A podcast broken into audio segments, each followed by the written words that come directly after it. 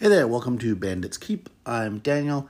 In this episode, I'm going to talk a little bit about uh, time, like how time can function in, in the campaign, as well as I'm going to kind of talk a little bit about other role-playing games as well, but how how it's going to function using the, uh, the close-up, the mid, and the wide shot, as I'm kind of calling it, uh, in this chainmail game. And then we will have some calls.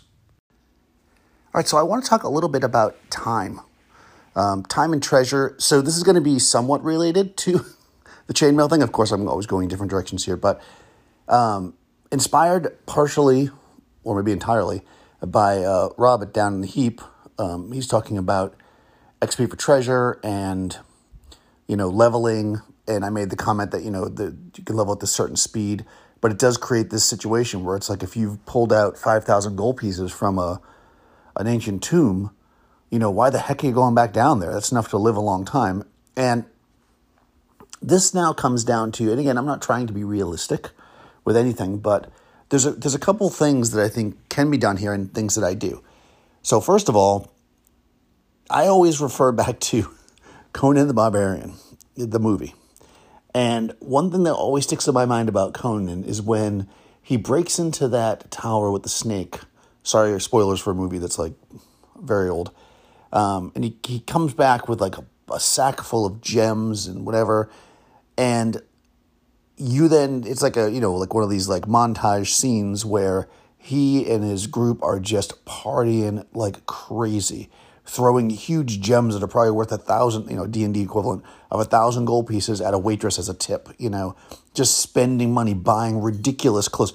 Like, oh, you know, you don't think the merchants in these towns like see adventurers coming a mile away and they quickly switch their price tag from ten gold pieces to eight hundred gold pieces for this fur-lined cloak. You know, adventurers should just be stupid with their money. Um, that's the way I look at it. So to me, uh, you know, I have no problem with just in the in the the, the in the the fiction, right? Um, hey, Taryn. In the fiction, uh, having basically the adventurers just spend their money stupidly. This comes down to possibly carousing, um, if people want to use carousing tables, or you can just hand wave it. I mean, there's lots of different ways to do it. Um, so some things, and this ties into the chainmail thing because I want to talk about time.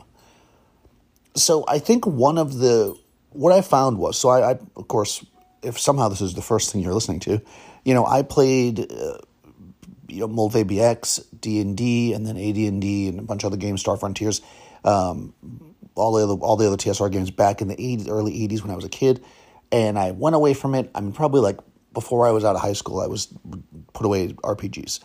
And then, you know, when five E started to really blow up, like, I don't know, around like five years ago, um, I got back into it.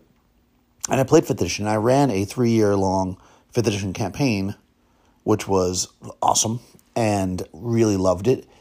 And what I found was we played for three years, uh, you know, in physical time, playing every single week. Uh, you know, I mean, we missed one here and there, but for the most part, every single week. And in game time, I think roughly a year went by. In fact, one of the first dungeons I ran, it literally in game time took, because I wasn't doing the, the stuff I would do now, like tracking time properly when they're going doing searches and stuff. The dungeon took us, I think, a month to run through of playing. So a month, so four sessions, so five sessions of running through, and less than a day went by. You know, so which of course can happen, but it was it was just ridiculous. But my point being is that the way I, I may have said this before, the way I often look at how games like that are run is like they are a movie, right? In the sense that you're always on the move, you're you're moving forward. I mean, yes, I know some movies have ep- epic long spans, but you know, you think about like an action movie, right? Something happens, like Die Hard, right? So something happens, and then the whole movie takes place in not real time, but basically very fast. You know, there's not huge gaps where weeks go by, families aren't born, your lands aren't plowed, you know, these kind of things. But if you look at like some series, but also oftentimes books, right, where you'll have these huge jumps in time where just nothing happens. And that is how I think, at least, uh, is a good way to operate when you're dealing with these kind of things, right? Yeah, why would you go back into the dungeon if you just pulled out five thousand gold pieces? Well, number one, you're going to spend it pretty readily, um, you know, rapidly, but also maybe two years goes by. And that's easy enough to just cut to the future. And that's pretty much what I've been doing in my Astonishing Swordsman and Sorcerers of Hyboria campaign. Because generally, we're, we're working our way through each of the models, models, modules. And basically, when each, you know, when they get to the module, when they finish the module, I should say, they're generally uh, got enough gold and treasure to level up. And they've got, you know, money, um, especially now at the higher level. Like, they just finished this one module, and I think they got forty thousand gold pieces worth of uh, diamonds. But, of course, they're not going to get all forty thousand. No, they're not going to get forty thousand gold pieces for that, number one. Number two, they might keep some of the diamonds just for, for to have cool diamonds. And uh, number three, now at the level they're at, they've they've taken time. Like, in these downtimes between, they've, like, established a shipping business. They have all this other stuff going on.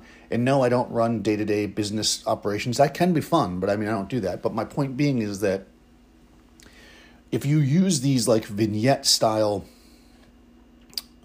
Uh, if you work in kind of a vignette style, I guess is how I want to say it, you can actually have these things kind of happen over time. You don't need to play out every moment of it. And then the spending of the gold, if you're looking at something like D and D, can make sense because, you know, now a bunch of time's gone by. Maybe they've made bad investments. Maybe just like, you know, many people, when you start making the money, you're living high on the horse, right? Then all of a sudden you realize that money's not coming in anymore. And now, you know, you got to get down to the stables again, right? So, um, yeah. So how does that affect this chainmail game and how I'm going to do it?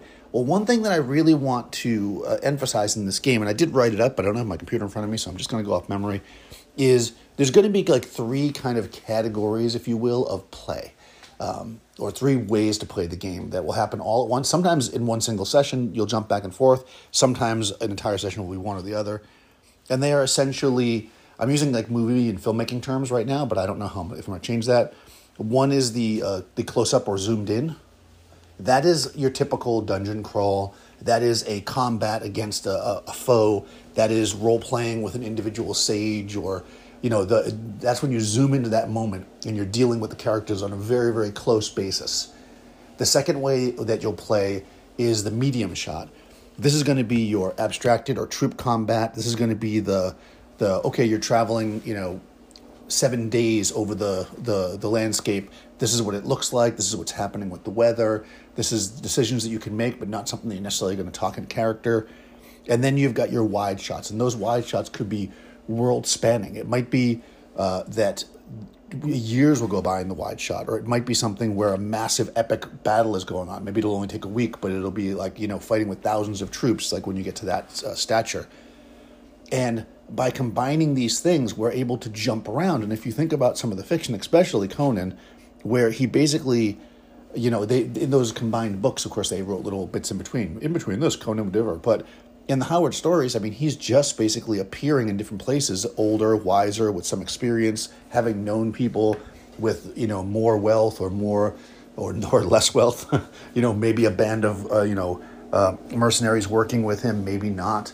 So these are all things that can happen in the wide shot. And, the, in the, and again, the wide shots could be uh, also when you're playing at a table and three of your heroes are in different parts of the world. You know, you could uh, have ar- armies fighting and cut back and forth to zoom-ins of individual people.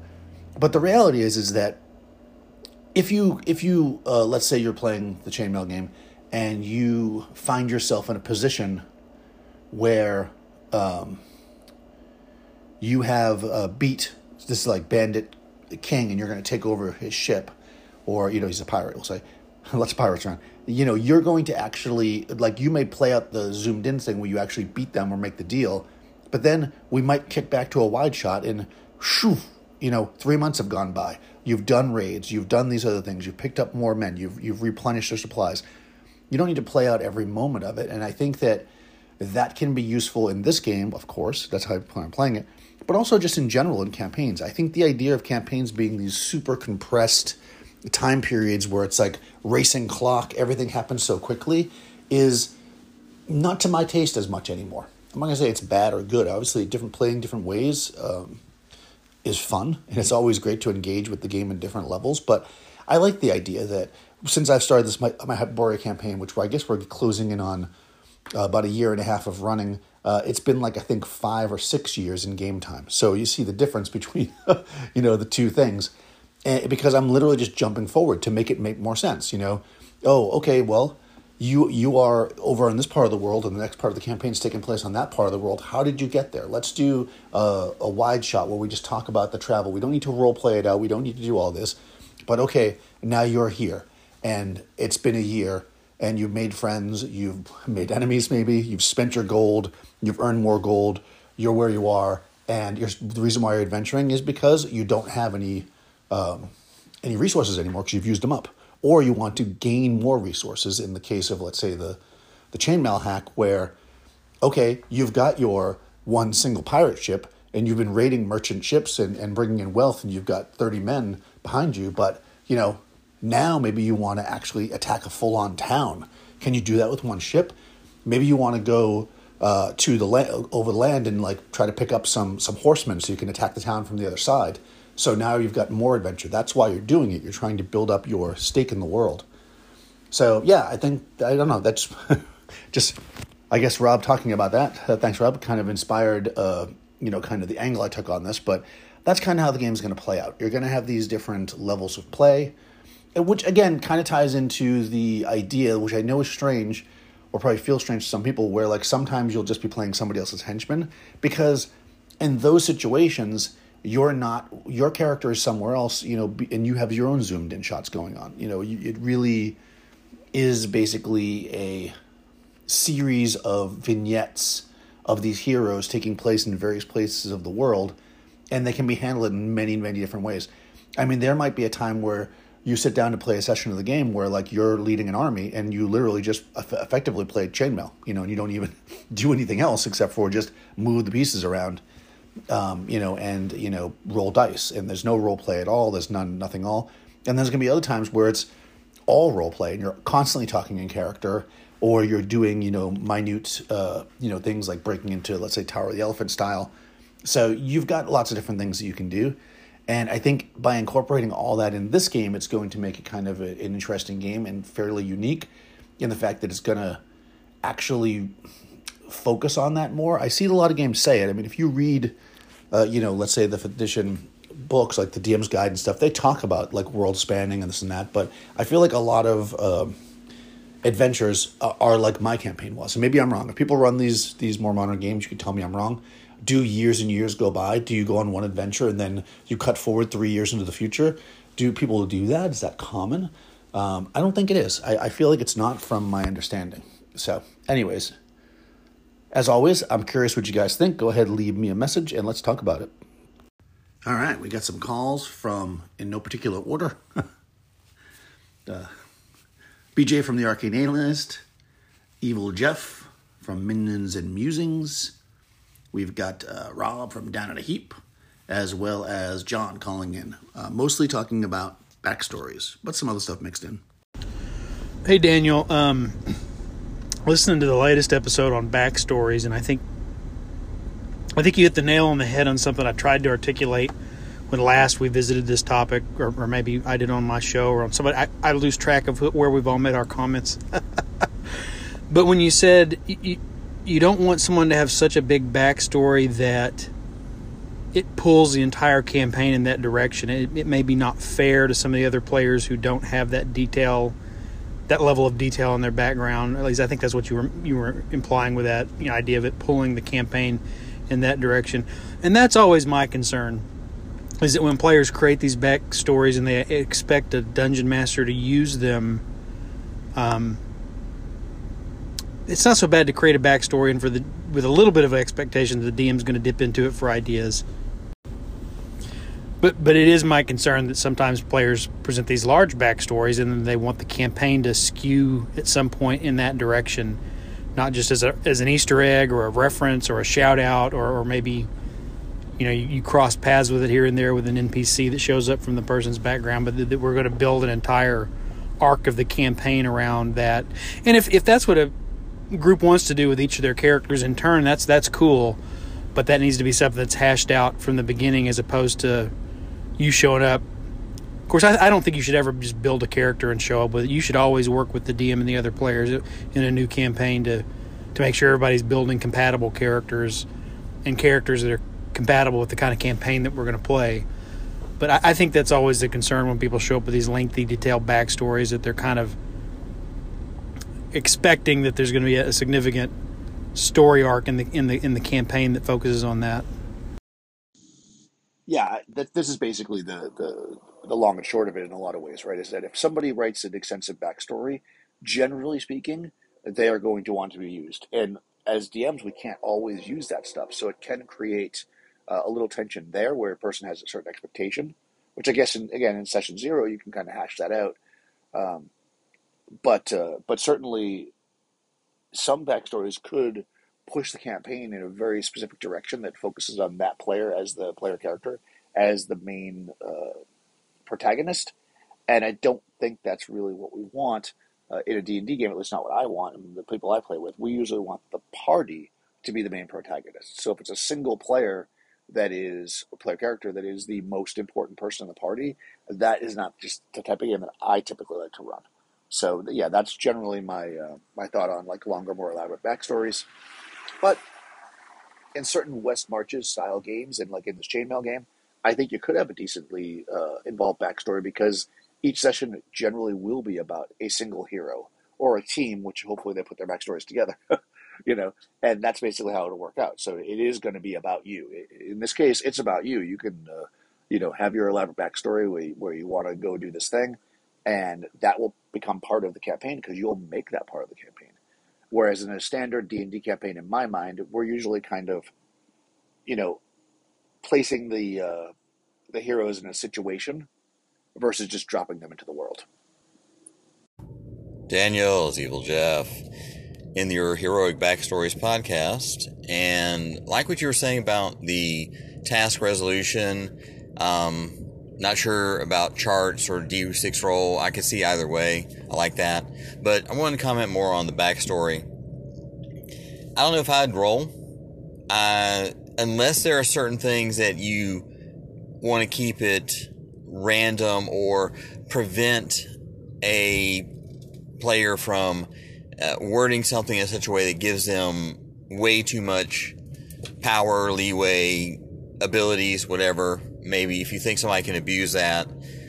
I'm all for, though, instead of just a backstory, you know, giving you a bit about them, adding two little pieces. And those pieces are personality and motivation. You know, have that personality and kind of let them know what they're like. Helps maybe even uh, dictate some interactions with N P Cs. You know, maybe it's a plus or minus or something like that. But also motivation. I think that's a big key. You know, why is this character doing whatever they're doing? And I don't think a character's backstory gives enough. You know, give the motivation so we know why they're doing what they're doing, what their goals are. I do that with my minions. I think it works out rather well because it helps them remember where they were going with the character. Keep up the good work. Check out the next podcast. Later.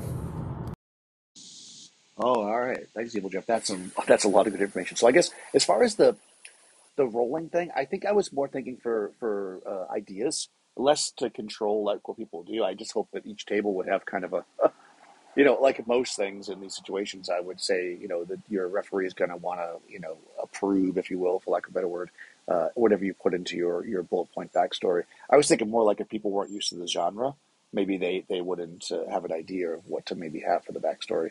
But uh, yeah, no, I, I think making it up yourself is, is appropriate and the better way. I hate to use words like that, but for, for many people, Uh, so, yeah. Um, the other uh, thing, though, we're talking about with motivation and personality, I think that is really, really important. Um, yeah, that's really, really, really good, right? Because especially, I hadn't even thought about it, but right, if you if somebody says, well, my character has a dour personality, or they're, you know, uh, always uh, talkative, or they're, they're, they're always smiling, or, you know, whatever the personalities they make for them, that could have an immediate reaction. Since we're not going to have a charisma score, per se, we're not going to have any kind of stats like that. That could help the G M kind of decide um, where people might go, right? Um, you might have, uh, uh, you know, an evil sorceress that, uh, you know, uh, that that might be attracted to the, the, the strong silent type, right? Or you might be want somebody to talk her ear off, whatever, you know, and that might then give you a uh, some kind of a bonus or penalty depending on, the, you know, based on the interaction, or at the very least give the G M a, a, a place to go um, as far as um, directing the, the, the conversation. And as far as motivation, yeah, one hundred percent. Uh, I'm thinking now, as you're saying this, I'm like thinking of the, quote, character sheet, which wouldn't take much. Like the character sheet would probably just have a couple of lines on it based on, um, a couple of lines you fill at, at the beginning anyways, and then maybe there'll be some kind of journal on there. But um, I think the idea of like having uh, personality, you know, uh, appearance, I guess, personality uh, traits, and then a motivation, which is super important. And whether we use that motivation as part of our um, leveling, for lack of a better word, process, like kind of uh, the idea of, you know, not everybody's going to want to just collect horses or whatever. So, you know, I want to keep things open-ended. Um, or we use it just so that people remember what they're doing, right? Like you say, you use it with the minions. Like when they're out there, you know, doing their adventure or traveling through the forest and they, they you know, fighting monsters or whatever they want to be doing, sometimes you might be like, why are we even doing this? And it's like, oh, yes, because we need to, uh, you know, find the the ring of the, the Duke so that we can right, rightfully claim our throne, you know, that that was taken from us, you know, two generations ago, that kind of thing. So you can definitely get like a cool motivation. Uh, or the motivation might be something simple, like I want to start a zoo and I'm going to collect different types of, uh, you know, uh, creatures from the forest, right? And then they'll definitely tell you how you want to operate, you know, capture them versus uh, uh, kill them or whatever. So, or be known as the greatest hunter in the land, and then you're always seeking out that uh, that prized, you know, uh, stag or whatever. So, yeah, I think motivations, that's a great, great idea. So, yeah, yeah thanks, Evil Jeff. I think you could combine both approaches by using the system you've been talking about, where a normal person gets one die and a hero gets four. And difficulty levels range from two to six, and some particularly heroic tasks require more than one success to accomplish. You'd also want to give the G M some kind of currency so that they could invoke a situation for the hero, such as invoke a character flaw that forces him to fail in a certain situation or increases the difficulty in that situation. By the same token, invoke fate stepping in and do the same thing. That way the G M still has some control over creating opportunities for the hero to fail. Oh, that's interesting. I hadn't really considered any kind of meta currency in this. Um, hmm. That's definitely something to consider. Uh, the idea, again, because we're playing heroes, right? The idea of having some kind of hero point um, could be useful. Um, I think I won't add that immediately, though, uh, but I will put it on the uh, the possible list because I don't. I, I want to stay as close as possible to the simplicity of the rules. Not that meta currency is necessarily not not simple. Uh, you do run into this. I mean, you can go back to what, what Joe Richter says, where D M fiat or D M's doing everything is basically unlimited meta currency, right? Because anytime we want to put a monster in front of somebody, um, that uh, that is in a sense meta currency. But I see what you're saying with the flaw. Like it could be like, well, you know, you're going to have to roll an extra die or, or you know an extra success if you want to succeed here because I'm invoking your flaw. But I almost wonder if that can't just be handled as the flaw just always does that and not the D M having to invoke it. Although I guess even if we have a flaw, we don't always succumb to it. So hmm. I'll have to really think about that, but that, that's, that's a really good idea, John. Thanks. Hi, Daniel. This is John. The issues you're having with the game are because you're trying to model an heroic tale. In other words, a narrative, using a more simulationist approach. In a simulationist game, characters attempt to, comp- uh, to accomplish tasks, and sometimes they succeed and sometimes they fail. And the game develops in how they react to those situations. In a narrative approach, characters only fail when it's necessary for the narrative to become interesting and to change direction. Of course, the easiest way to make a narrative game is to turn it into a journaling game where there's only one player and no G M. And you just follow a series of prompts to create a story about your character, such as Thousand Year Old Vampire. One game I suggest you look at is Agon, A G O N, from Evil Hat. It's specifically designed to create stories of mythic heroism and allows for multiple players. It uses dice to help direct the narrative and allow the players to decide who gets to narrate the final success or the final failure, while each is building their own story as each episode goes along. But it also requires very specifically designed scenarios that have major plot points for them to be confronted with. Yeah, it's interesting, right? I mean, I don't see, although I could see some journaling happening in this, uh, like after the fact. I don't see this game as really narrative that much at all. Uh, if narrative means that there's only strife when something interesting is going to happen, or, or when it, when it's interesting to the story, then that's not really what this is. So I think I'm leaning way more into what would be simulationist. I'm not one to put labels. I, I don't think things usually fall directly into any camp. Um, there's lots of in-between room, and I feel like that's where the interesting stuff is. Um, although I guess games that are extremes on one end are, are good to kind of set a uh, baseline.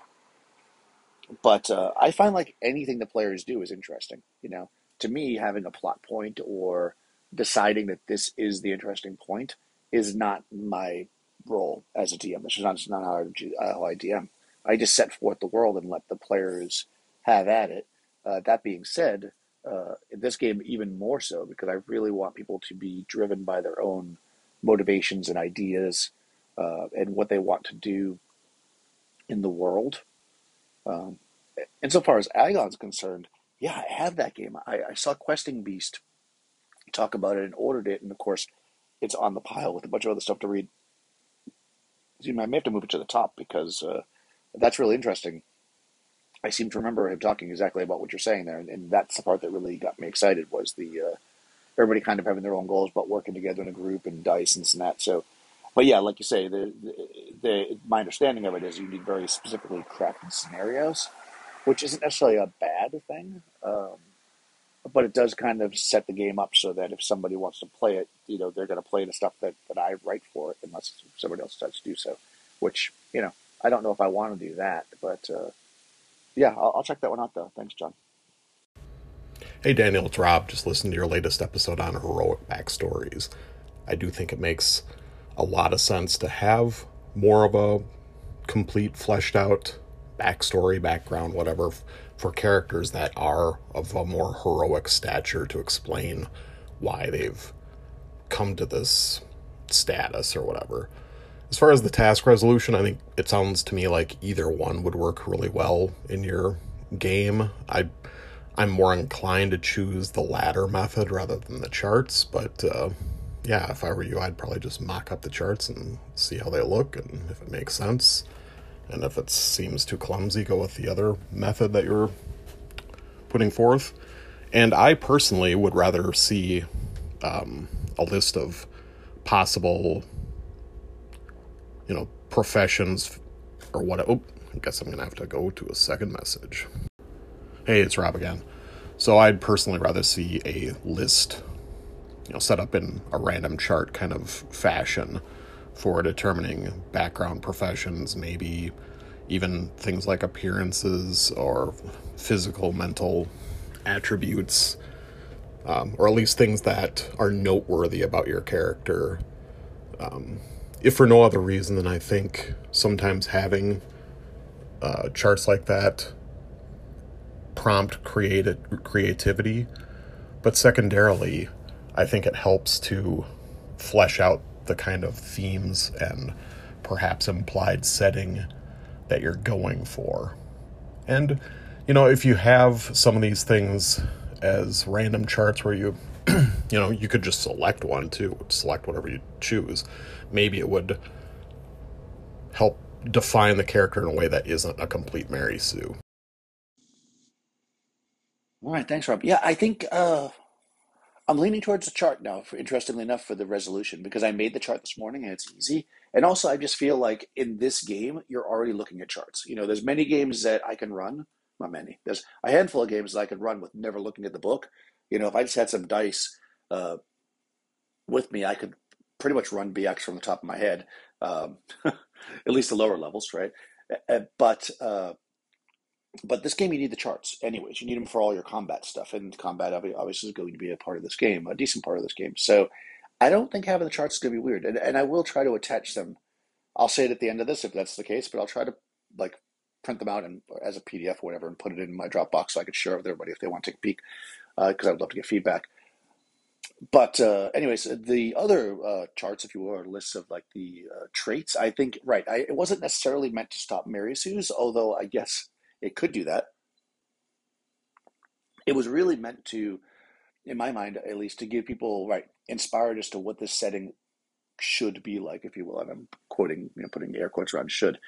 Obviously, you can play things any way you want, and if in your sword and sorcery world, people can play, you know, lizard folk or or or you know, aliens, you know, that's cool. I mean, I'm not stopping from doing it. Uh, but at the same time, you know, if I if I make the general attributes and stuff of people a certain way, the the, the, the maybe possibly the, the the even the physical appearance on some level, but also like. Uh, the backgrounds, uh, as you mentioned, you know, the back, the difference between having a back listed on the backgrounds, things like mortgage broker, right, versus, you know, blacksmith, right? That's going to change, although blacksmith's pretty generic, but like, you know, uh, you know, sheep herd or, or camel uh, uh,